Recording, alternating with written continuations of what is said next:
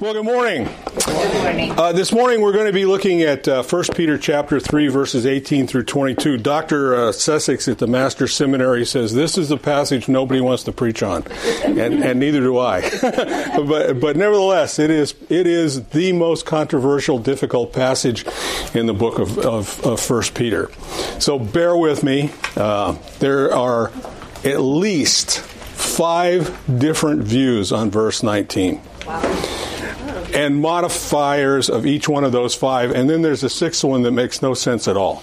So uh, at any rate, at any rate. Uh, and, and that's just one of the controversies. So, so it, which takes us to another controversy in another book. So, uh, uh at any rate, uh, we'll try to get through this. We'll try to make sense of it. Don't shoot me. Uh, but at any rate, at any rate, that's where we're going to be going this morning. So before we do,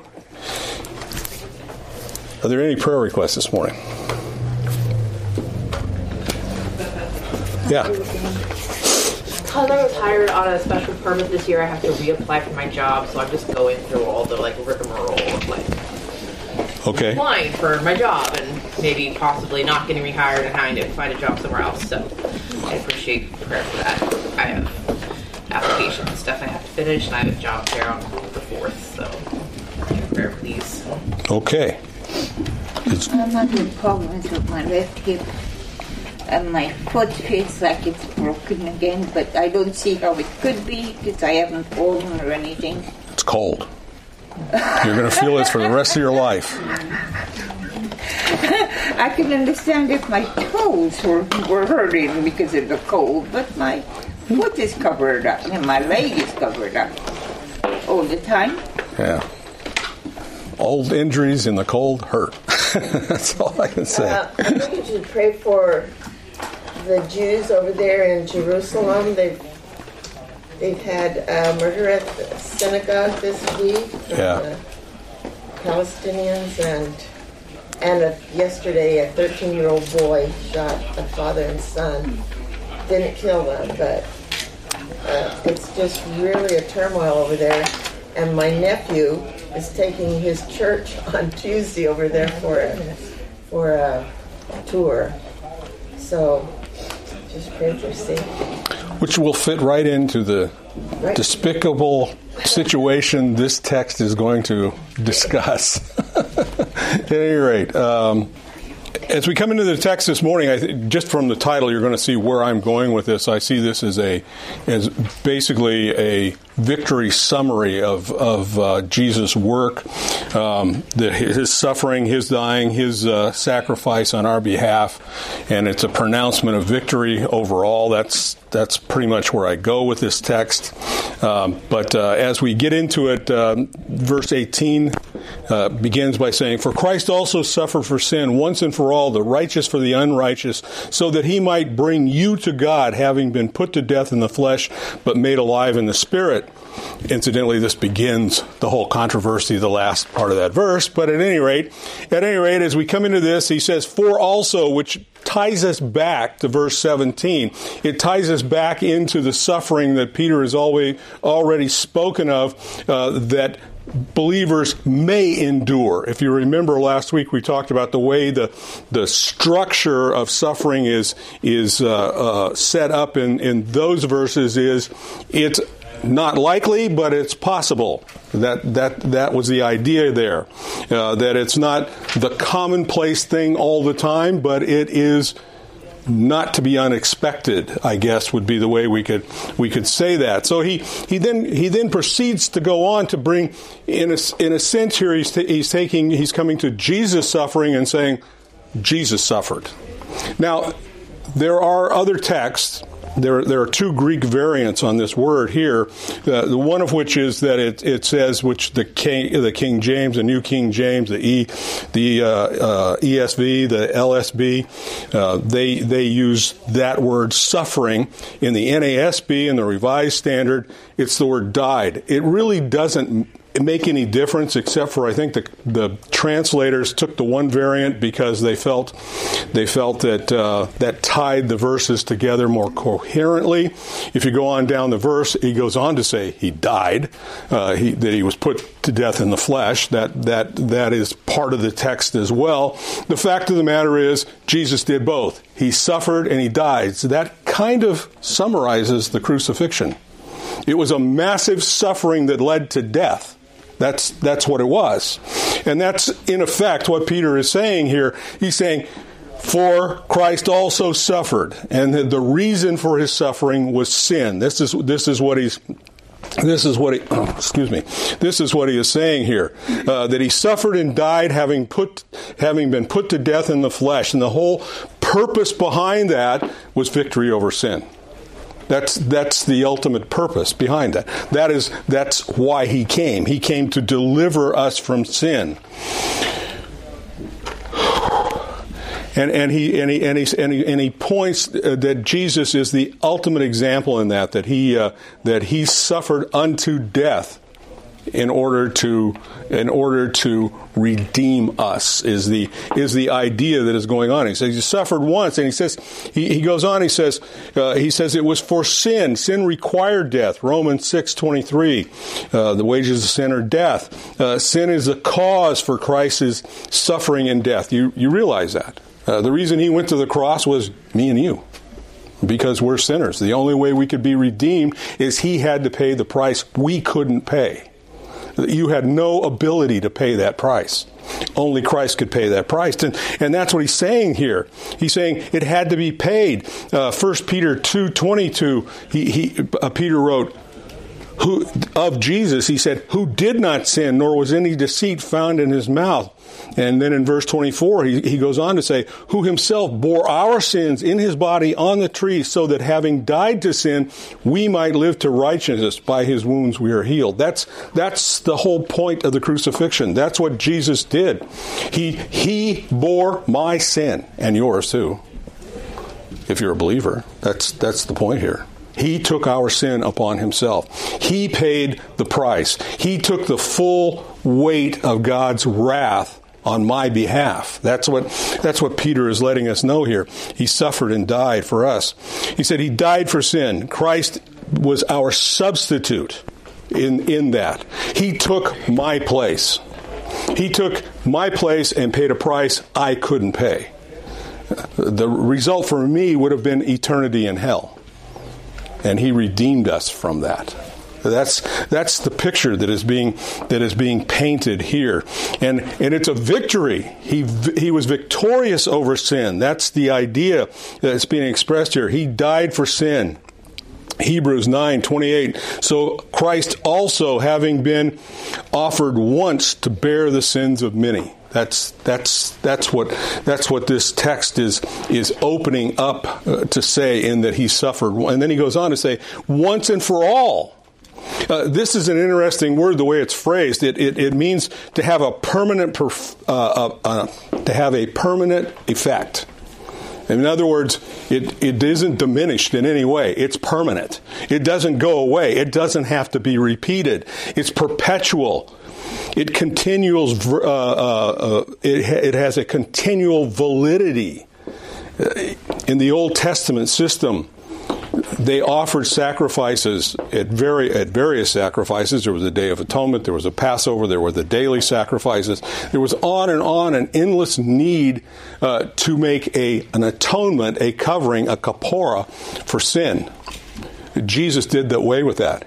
His once and for all sacrifice ended the sacrifice system. It's no longer necessary. The sacrifice has been made. It's complete. It's accepted. It was once and for all. It's a per, it has a permanent effect.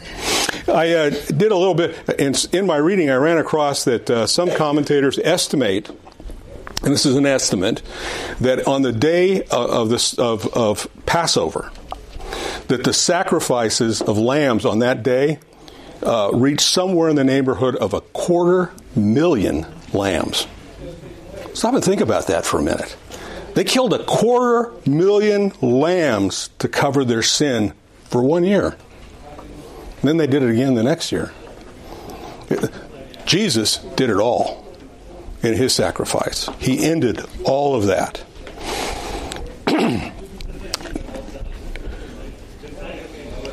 the, word once and for all means once, one time only. That's that's that's what it means. Uh, Jesus sacrificed. Uh, Jesus' sacrifice satisfies God's righteousness for all time, never requiring to be repeated. That's that's that's the that's the idea that's being expressed here in verse in, in verse eight. And then he goes on from there and he says he says once and for all the righteous for the unrighteous.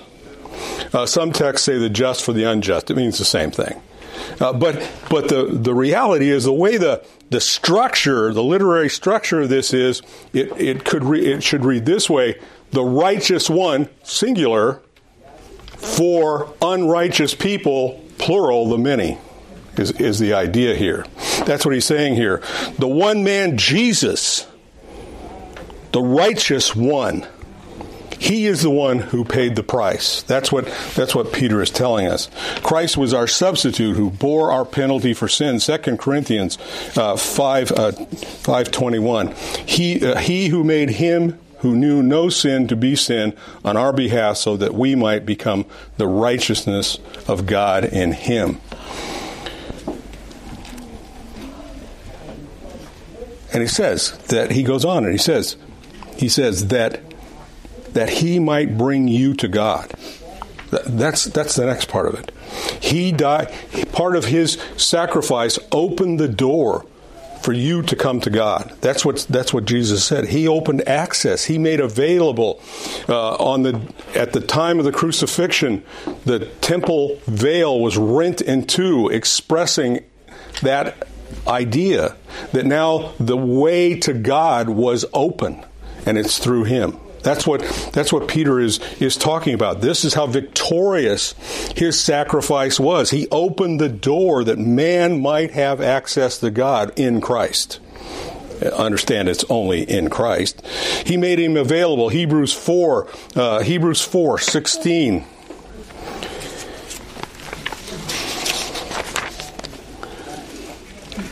Therefore, let us draw near with confidence to the throne of grace so that we might receive mercy and find, find grace in a, in, in a time of need. That, that's speaking of coming direct, we have direct access to come to God. He goes on in Hebrews 10, whoops, verse 19 says, Therefore, brothers, since we have confidence to enter the holy place by the blood of Jesus, by a new and living way, which he inaugurated for us through the veil, that is, his flesh, and since we have a great high priest over the house of God, let us draw near with a sincere heart in full assurance of faith, having our hearts sprinkled from an evil conscience and our bodies washed with pure water. Basically, what he's saying here is the sacrifice of, of Jesus brought us access to the living God. We can come now and access Him fully. And, and the purpose there was that He might bring us to that point. That's, that's what, he, that's what he's, he's wanting us to know here.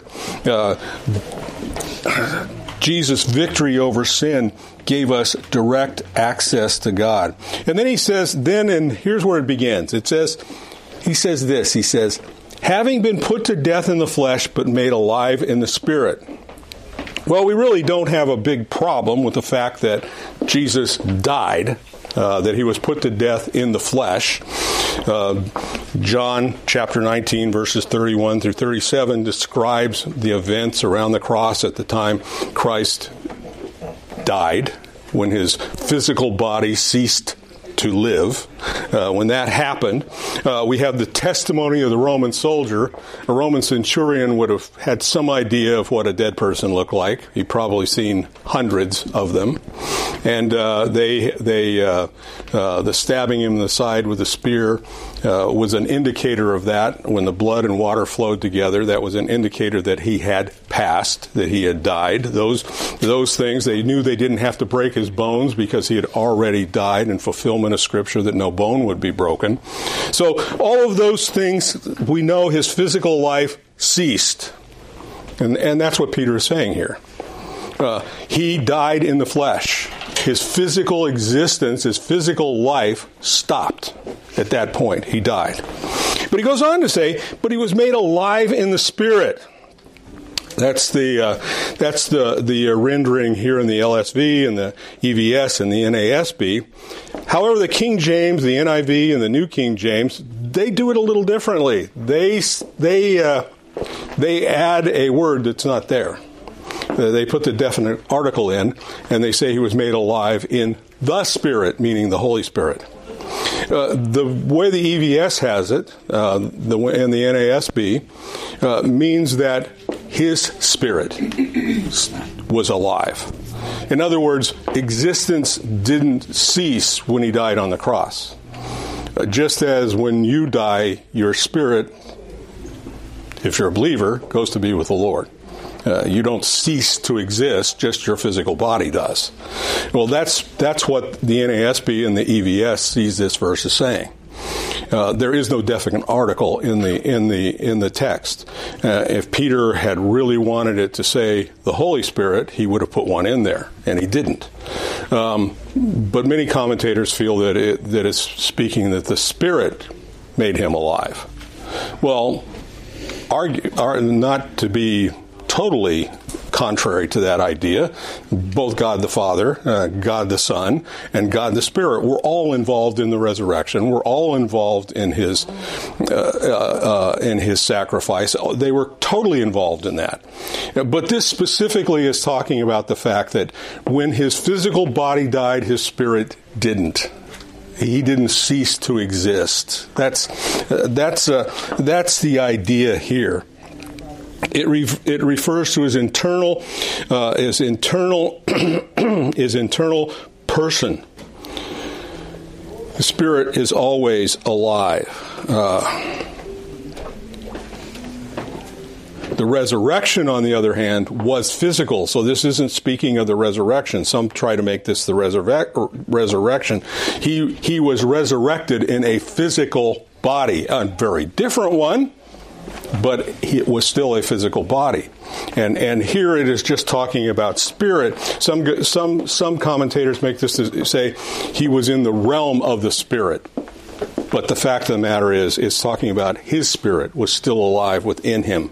Uh, he didn't he didn't cease to he didn't cease to exist. Incidentally, just just to kind of support that a little bit, 1 John 5:21 tells us that Jesus Christ is himself eternal life. So his eternal life did not have a brief non-existence. That's that's what we're saying here. At the cross, he was indeed separated from the Father as he weighed as he took on the full weight of God's wrath for sin, as that was poured out on him. But he was fully alive while that was taking place. Matthew 27 46. In his death for sin and resurrection, Christ was victorious over sin. And he conquered its penalty, which is death. 1 Corinthians 15, 51 through 57. So as we come to this first, this first, first part of the verse, Peter is telling us that Jesus, through his crucifixion, through his suffering, through his death, he triumphed. He was victorious. He accomplished the mission, if you will. And then we move on to the part that now gets sticky. Christ is victorious in his proclamation. Verses, verses 19 uh, through the first part of 20. In which also he went and made proclamations to spirits now in present, uh, prison who were once disobedient. Now, this is the place where all the various views come in. The question here is, and here's the controversy who are the spirits in prison? Are they unbelievers who died? Are they Old Testament believers who died? Or are they fallen angels? What did Christ preach? Second chance? Uh, completion of the redemptive work? Or a final condemnation? And when did he preach? In the days of Noah, between his death and resurrection, or after his resurrection? Those are those are the questions. Those are the controversy that this text brings up. I think the text answers them, uh, and we will try to see if if you can follow along with this. Now, here are the theories, just so you know the theories. The first theory is that Christ in his spirit was in Noah preaching to people alive at the time before the flood. That's, that's one of them. The second one is Christ to, to people in hell, that it's the second chance. I hope none of you believe that one. But at any rate, at any rate, uh, that's that's not tr- that's not valid. The third one is Christ preached to people in hell a final condemnation. In other words, in other words, those people who perished in the flood. And in fourth, the fourth, the fourth view is that Christ, Christ died, proclaimed release to people who repented before they died in the flood, and he now leads them out of purgatory. This is the Catholic view of this verse. They're in purgatory where he's preaching to them? Well, that's the view, yeah. Oh, yeah, I'm just. Okay. Okay. Please. All of them?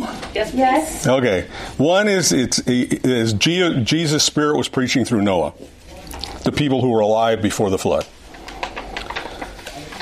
The second one is another one that we would not buy on any means, but he preached to people in hell, and they, there's a second chance for redemption, which is absolutely untrue. The third one is he preached to people in hell their final condemnation. He let them know this is where you're going to stay. That's a little flippant, but I apologize for that. anyway, at any rate, uh, and then the uh, the fourth one is a Roman Catholic view that it's people who repented as the flood drowned them, literally, and uh, um, and are now in purgatory, and he's leading them out of purgatory. Okay. And then the fifth one is Christ during the interim between between his uh, his death and his resurrection preached triumph over fallen angels. We'll deal with those. We'll deal with a couple of those a little more in detail. Uh, number five, incidentally, is the most popular view amongst theologians, conservative theologians today. So Christ, in the interim between his death and resurrection, was preaching to the angels? Fallen angels. The fallen angels. Yes, we have to go to the infamous Genesis six, but at any rate. and then, and then uh, the sixth one is just a crazy one. Uh, this is a guy who just really didn't think that Peter knew what he was writing about, and Peter meant to say Enoch instead of Noah. You can just put that one in the basket over here. Put that one in the basket. Anyway, those are the those are the views. So now we'll try to make some sense of it. Verse 19 in Greek is nine words. Most controversial verse in the whole book. It's nine words.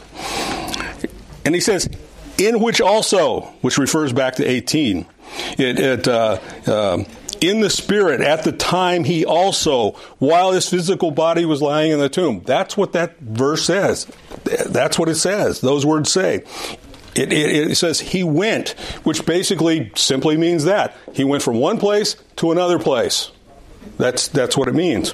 The same word is used in verse 22 where it says having gone to heaven. It means he went to heaven. That's that's what this word means. So this this opening verse says that while he was in the spirit, while his physical body lay in the tomb, he went to another place. That, that's, that's what the opening part of verse 19 says. He went there, and he went there to do a specific task. And the task says he made proclamation. It does not say he went to give the evangelical. It doesn't say he went to give the good news. It said he made proclamation. He heralded. He proclaimed. Now, I, I kind of think, given who Peter is, and the guy who preached the first evangelical message of the church, that if he wanted to mean that, that Jesus was evangelizing people during this time, he would have used that word. But he didn't. He used the word to proclaim. This is a word that speaks of a herald who goes before an event to herald the coming of some event. Uh, That, that's how this word is used. In ancient Greek, in the Greek and classic Greek, excuse me, in classic Greek, it's the herald that went before the conquering general as he returned home, announcing the triumph of his victory, which is what I think this verse does.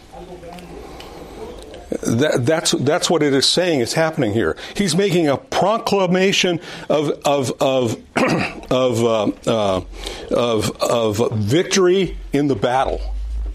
Is is is the idea that's being expressed here, which is why I say it's Christ's victory victory proclamation. He's not evangelizing. And he's certainly not teaching the idea of a second chance. There is no second chance. Uh, once, uh, once, uh, once you die physically in this life, there is no second chance. Uh, all, all, all bets are off. Your, your eternity is is set, and and and and there is no purgatory where there's a holding pen where we wait to see if maybe enough people will pray for you and get you out or something. There's none of that kind of stuff. You either are a believer and when you die you go to be with Jesus or you're not and you go to eternal punishment. Those are those are the two options. So this is a this is not a second chance offering. Uh, now it could well be that, uh, and, and, and, given the way the structure of this word is, I, I, think it eliminates number one that it's Jesus preaching in the spirit of Noah, uh, although Noah was a preacher. Uh, he did preach for 120 years. I don't know that he evangelized during 120 years. I think he preached coming judgment, as did Jonah to Nineveh. The difference is, at Nineveh, the people repented. And what we have in Genesis 6 at the time of Noah, which that's the date he's going to give to this during the time of Noah, during the time of Noah, no one repented. Only eight people got into the ark. It was Noah's family. They're the only ones. Incidentally, I, I did a little bit of research. Just, just uh, this thought popped into my head. What was the Earth's population at the time of the flood? How many people lived on the face of planet Earth at the time of the flood? Well, nobody really knows, and some people think it's not a lot. Um, however, one estimate was 750 million. Oh my goodness. That was one estimate. Two other estimates were a little bit higher. One was 7 billion. I, I think that one probably might be a bit exaggerated. But the other one was kind of reasonable. Uh, th- these guys said, well, given the life expectancy of human beings in that day, somewhere between 700 and 900 years, uh, if you just had a population growth, you know, where you death versus birth and the expansion of it, of 0.001, there would be 4 billion people.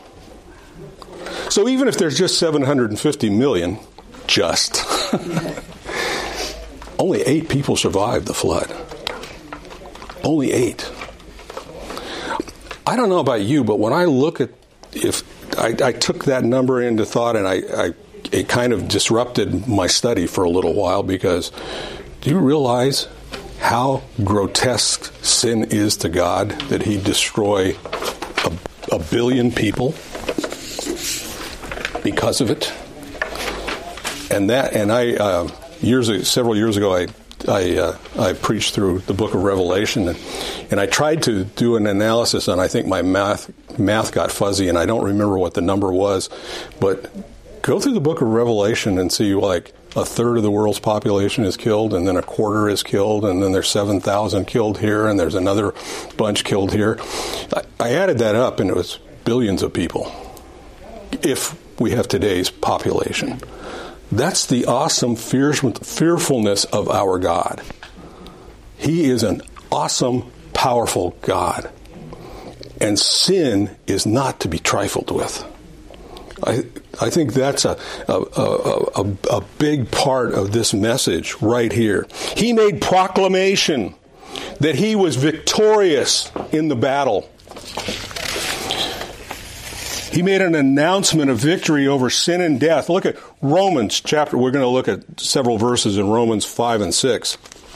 Romans Romans chapter 5 verses 18 and 19. So then as though one transgression so then, as through one transgression there resulted in com, condemnation of all men, even so, one act of righteousness there resulted justification to, uh, uh, of life to men. And then in chapter 6, verse 5 and 6, uh, Paul writes, For if we have become united with him in his likeness of his death, certainly we shall also be like his likeness and his resurrection, knowing this, that our old man was crucified with him in order that our body of sin might be done away with, so that we would no longer be slaves to sin. And then in 9 and 10, he says, he says, knowing that Christ, having been raised from the dead, is never to die again, death no longer is master over us.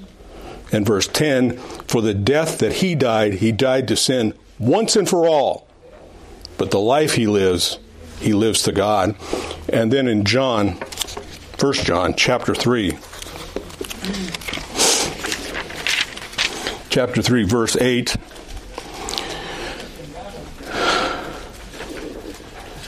The one who does sin is of the devil because the devil sins from the beginning. The Son of God was manifest for this purpose to destroy the works of the devil.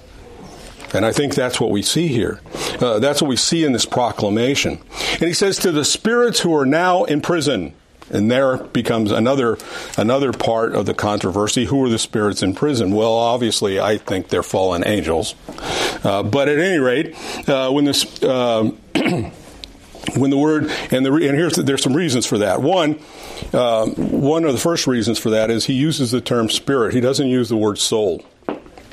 Um, more than likely, I mean, it's, it's a very reasonable assumption that when he uses the word spirit, he's not referring to the spirit of men, the spirit of when it's human beings, it's always qualified, and there's no qualifier here. For example, Hebrews twelve thirty three, it says the spirit of the righteous. There, it's talking about men, uh, because spirit is qualified, but here, spirit is unqualified. and so it's probably uh, it, it, it most likely then uh, is talking about angels. That's that's that would be the text that he's talking about here. Uh, the circumstance and the time frame here is the time of Noah. That's that's what he's telling us. So it's Genesis chapter six is the picture uh, that is taking place here. I don't want to go into the complete ex, all all that has to be said about Genesis chapter six because we don't have three hours. Uh, but uh, but uh, uh just sufficient to say this. I when uh, when when I started seminary, the master seminary hadn't started yet. It was Talbot Seminary at the Grace at the extension at Grace Community Church in Sun Valley. Uh, which then became the Master Seminary a couple years later. Uh, at that time, I took the exposition of Genesis from Dr. Mueller, who went on to be a professor at the Master Seminary. And Dr. Mueller said if you wanted to start a fight in the theology department at Talbot Seminary, you walked in the room and you said, Genesis chapter 6, and it started the fight. so, just know that, okay? Uh, but uh, but here he's talking he's talking about Genesis chapter six, and basically in Genesis chapter six, what we have is a condition, which I think the world is probably going to see again. Uh, in the time of Revelation, but in the time of the Revelation, but uh, it, it says in Genesis chapter 6, 1 through 7, now it happened when men began to multiply on the face of the earth and daughters were born to them. The sons of God saw the daughters of men were good in appearance and they took wives for themselves, whomever they chose. Then, then Yahweh said, My spirit shall not strive with man forever, because he is indeed flesh. Nevertheless, his days will be a 120 years. The Nephilim were on the earth in those days, and afterwards also, when the sons of God came to the daughters of men, and they bore children to them. These were mighty men who were men of old, men of renown. Then Yahweh saw that the evil of man was great on the earth, and that every intent and thought of his heart was only evil continually. And Yahweh regretted that he had made man on the earth, and he was grieved in his heart. And Yahweh said, I will blot, blot out man whom I have created from the face of the uh, from the land, from from uh, from man to animal to creeping things to birds in the sky, for I regret that I have made him. And then verse eight is is in the midst of all of this, there is still grace because it says Noah found favor in the eyes of the Lord. The text describes, it's short, it's only seven verses. It describes a time in which evil is rampant. And basically, evil is the, is the, is the, the call of the day. The intent of every man's heart was, tur- was turned to evil. That's what the text says. But it has this inclusion in there where it speaks about the sons of God and the daughters of men.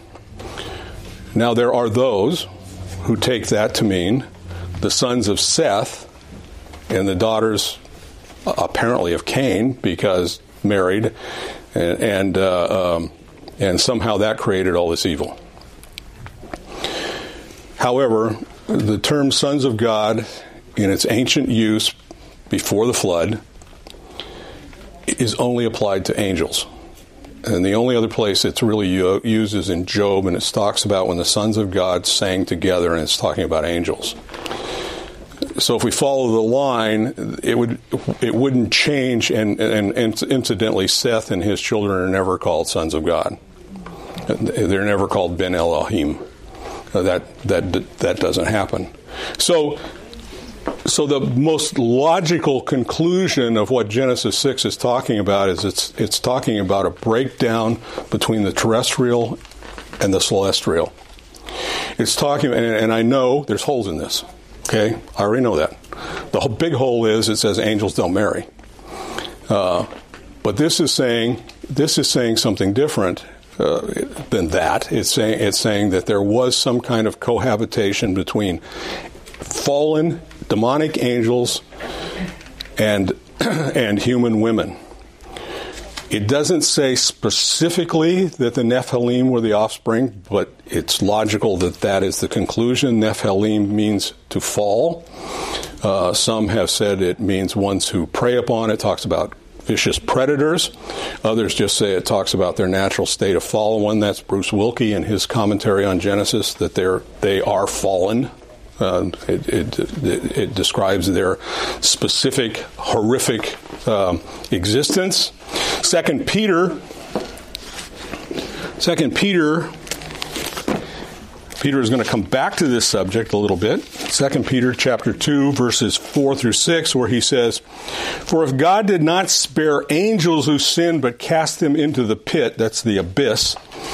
And delivered them to chains of darkness and kept them for judgment and did not spare the ancient world but preserved Noah, a preacher of righteousness, and seven others when he brought a flood upon the ungodly world. In other words, angels were certainly involved at whatever level they were involved in that in the sin of that day. And these are demons, fallen de- eh, demons, who are currently, according to Peter, in chains in in in the abyss.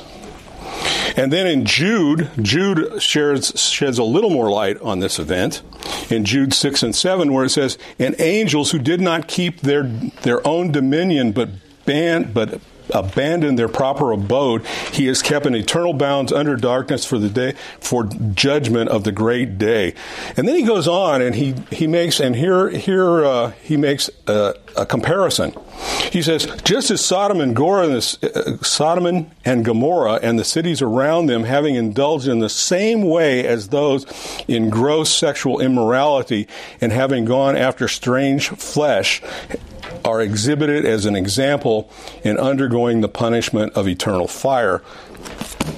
Basically, he is tying the time of Noah to the time of, of Lot, Sodom and Gomorrah. And he is basically saying there that the gross immorality of sexual sin within Sodom and Gomorrah is compared to what happened in Genesis 6. In Genesis, if I'm correct, if my view is correct, and I know there's holes in it. If Genesis 6 then is the breakdown of the of the celestial with the terrestrial, in other words, angel initiated, Lot is the breakdown of humanity who went after angels. Only in this case, they were good angels. They slammed the door and then killed them all. In other words, that's the problem. The problem here is a breakdown in God ordered existence, I guess would be the word I'm looking for. In other words, he, he, the breakdown of order, the breakdown of the way God created things is what happened here. In Genesis 6, there's a breakdown. There's a, a massive breakdown, and the interaction included angels, fallen angels, demons. In Lot's day, there's a breakdown with mankind, and it's man who is the aggressor here, and they go and, and they try to try to have sex, homosexual sex, with humans, uh, with excuse me, with good angels, which they're having no part of it. I ask you to ponder that thought, given what is going on in our society today, and wonder where we're going. But, but at any rate, at any rate, that's the picture here. That's the picture that, that he's, he's bringing this triumph into. And what I'm, what I, and he says they were once disobedient. In other words, they disobeyed. Uh, they and and and and and uh, the Jude text says they left their proper place. They went from one place to another. They left their proper place. They left their proper estate. Uh, that, that's the idea that's being expressed here. So I, I, see this second. I see what we're seeing. What I hold here is, is, is, is view five that Christ between his between his crucifixion and his resurrection made a triumphant proclamation to those angels from Genesis six, who who who left their proper abode, who are in eternal bounds, and basically declared victory over the whole realm of satanic control. That's that's the idea here. It's a proclamation of Christ's utter victory over Satan. Now, did I get you all upset? Good enough? So, John, I'm also thinking of, of Genesis that that when Eve sinned, she in that part right there where it says that the um, the snake and the heel will be bruised I mean, that seems to me like this this would be a proclamation of that being fulfilled.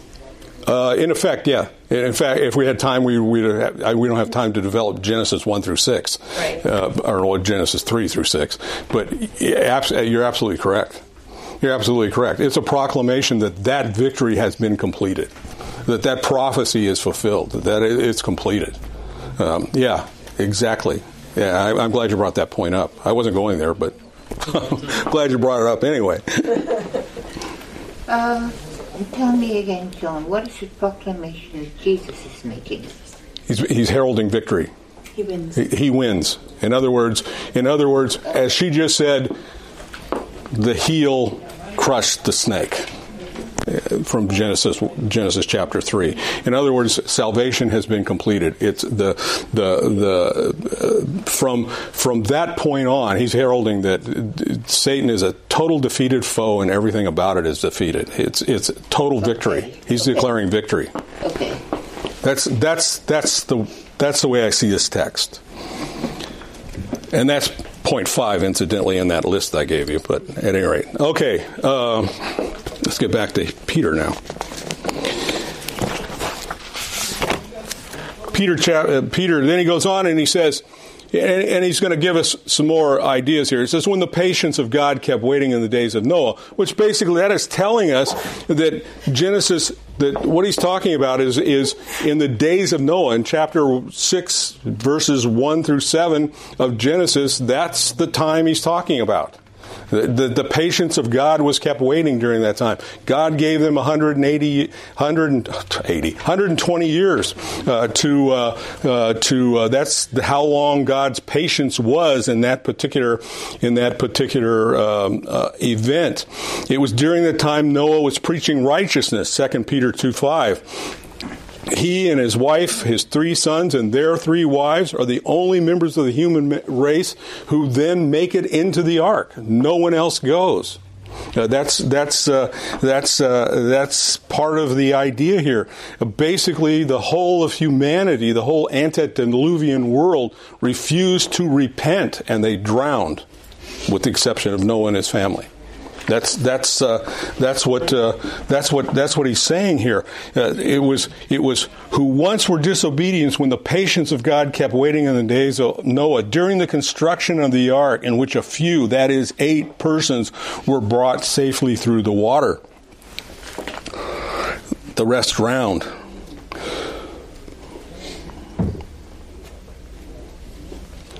And, and that's, that's the picture we have here. I, I wonder, one, one commentator mused that, you know, to build that ark took a lot of work. And you got Noah and three sons. You know, did they contract some of the people that lived around the land to help build that ark and they didn't get in it either? You know, you kind of muse about that. I wonder if that happened. Can't prove that, but it's an interesting thought. I mean, I wonder how he lifted those beams. You know, you realize he was only he was a young man at the time he was doing that. He was only 600 years old. you know. 600 back then probably meant something different than 600 today would, though, right? Well, he lived another 350 years. He made it to 950. Like so. middle age. yeah, he's about middle age. Yeah, I'm not sure when I was middle age I could li- I could lift those beams. Well, maybe I did, but anyway. I did it on my patio. I guess so. Okay, oh. but but at any rate, but at any rate, you wonder you wonder at the conclusion only eight people were saved from judgment. The whole rest of the antediluvian world rejected God and drowned. That's that's that's the picture we have here. And it says that he brought them safely through the water. This this is uh, uh, for approximately a year. It was real, really a little over a year. Uh, they were they were in the ark, and they were on the water. And Genesis six nine through eight twenty two uh, gives us that time period and, and the events that go on during that.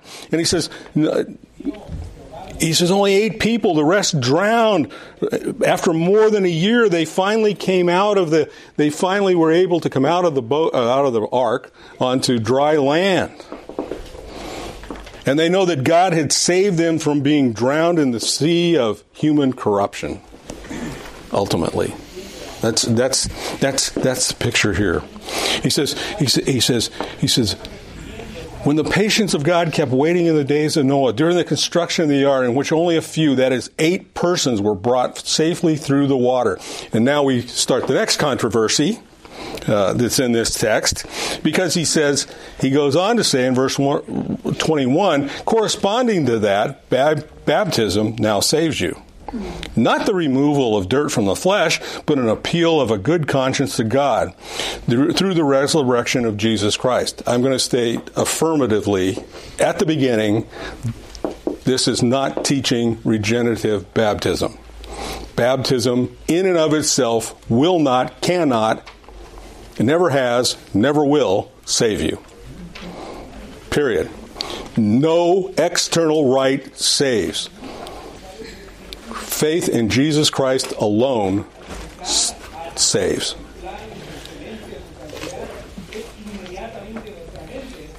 Ephesians 2 8 9. For by grace you have been saved through faith.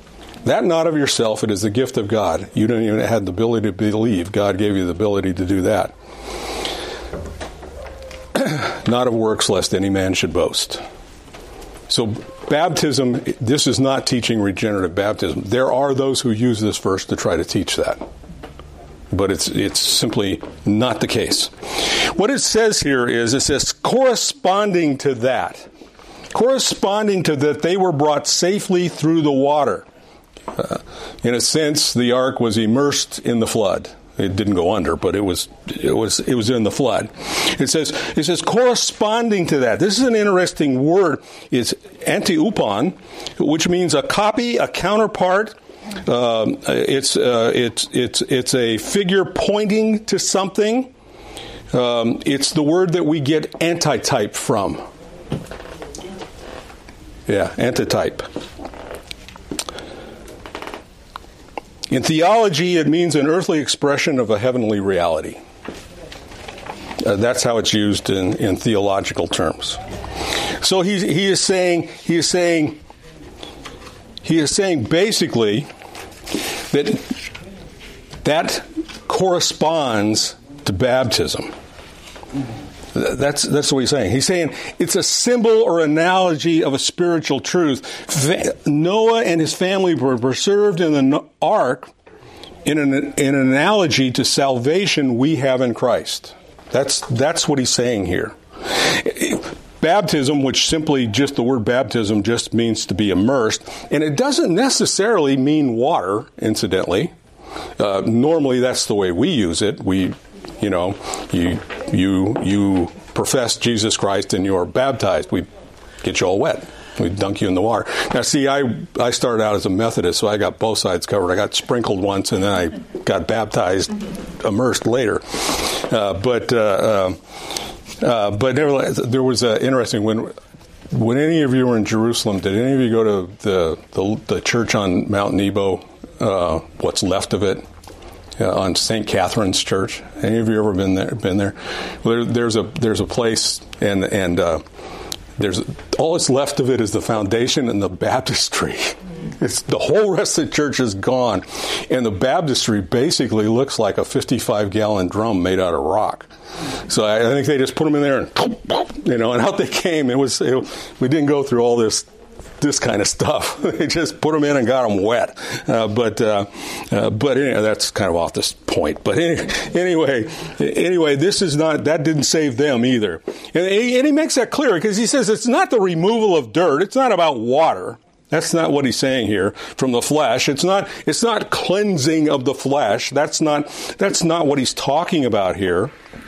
He says, no, rather than that, it's an appeal. It's an appeal to God for a good conscience. He's saying, he's saying basically, it's talking about your salvation. That Christ is assuring you of your salvation.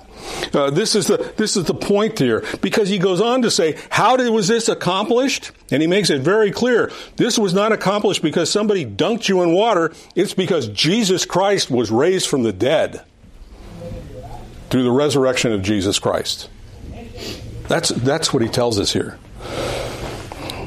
Salvation does not occur by any rite. God saves the sinner by faith, Ephesians 2 8 and 9. That sinner is immersed or baptized into Christ's death and resurrection, where he becomes in spiritual union with Christ. Peter concludes with this final statement of victory, where he says, who is at the right hand of God, having gone into heaven after angels and authority and powers have been put into subjection to him. In other words, he is King of kings and Lord of lords, is what it's saying here. He says, Philippians chapter 2, after this great, the great Christological passage on Christ, um, on Christ's suffering and humiliation, he comes, he comes to this in verses 9 through 11. Therefore God also highly exalted him and bestowed upon him the name which is above every name, so that at the name of Jesus every knee shall bow of those who are in heaven, those who are in the earth and under the earth, and every tongue will confess that Jesus Christ is Lord to the glory of the Father. And then in Hebrews chapter 1, verses 3 through 6.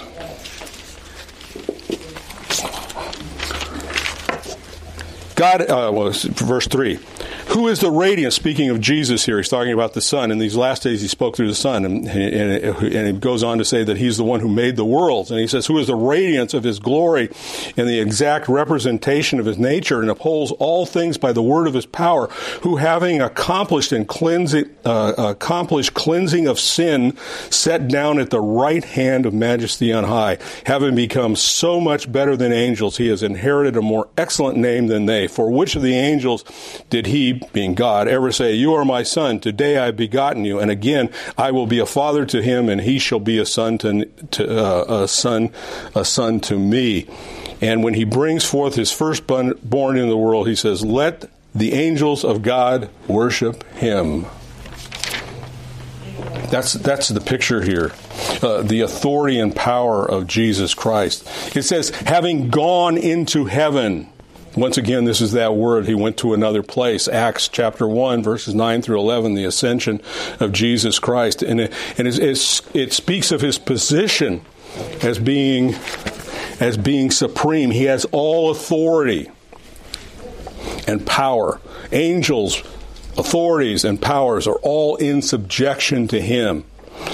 Ephesians chapter 1 verses 19 to excuse me 19 to 21 and what is the surpassing greatness of his power toward us who have have believed according to the work of his might of his strength uh, which which he worked in Christ by raising him from the dead and seating him at the right hand in heavenly places far above all rule and authority and power that the, at the that every name that the name of Jesus uh, uh, at at excuse me, that every name that is named, not only in this age, but the age to come, and put all things in subjection under his feet, and gave him and gave him head over all things the church, which is his body, the fullness of him who fills all, all in all. That's that's the picture of Jesus Christ here. That's that's uh, where he is seated today.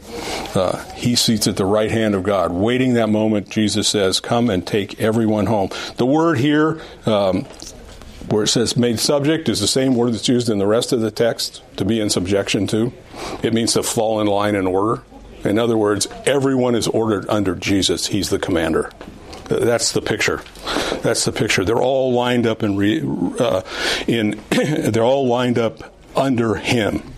The point here of this text, I believe, is that Jesus is the victor. That's what it's saying here. He's had victory over sin. He has proclaimed that victory uh, to the to the fallen world of Satan and his demons, and he secures our salvation through that victory. That's that's what he's saying. He provides an example of what it is like to endure unjust suffering. He saves us and he secures us.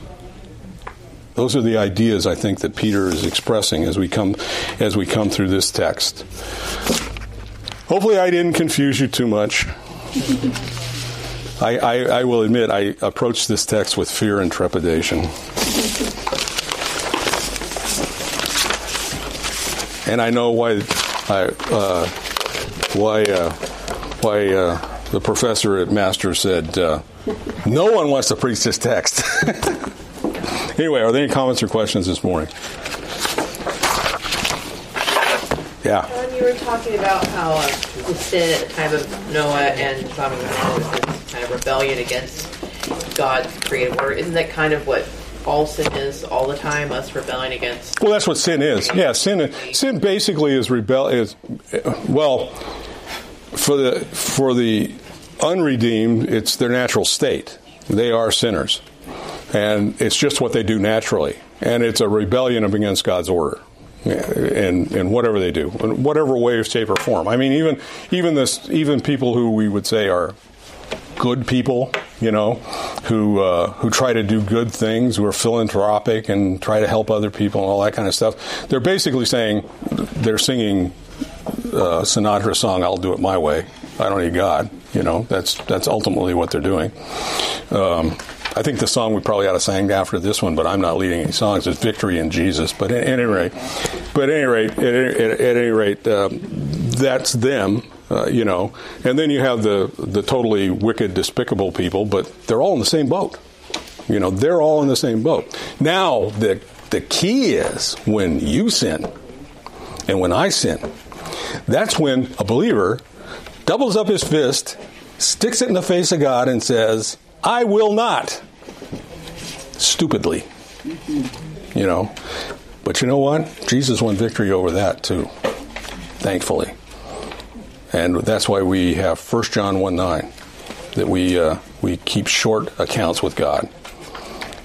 Keep short accounts with God because if you look at this, He is a fearsome, awesome God.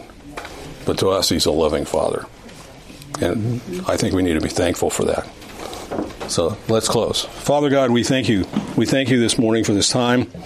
Uh, we just pray that uh, uh, that your Spirit would use this text to encourage us, uh, to help us to understand more fully uh, the victory that is ours, no matter what we are currently facing in life, uh, whether we are going through some trials or whether we are facing or whether we come are currently or come to face some unjust suffering.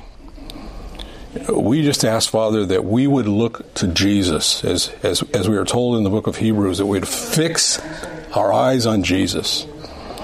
Uh, that we would be fixed on Him and we would understand fully that He is the victory. He won the victory. And in that victory, we have no fear because we have Jesus. And we thank you in His name. Amen.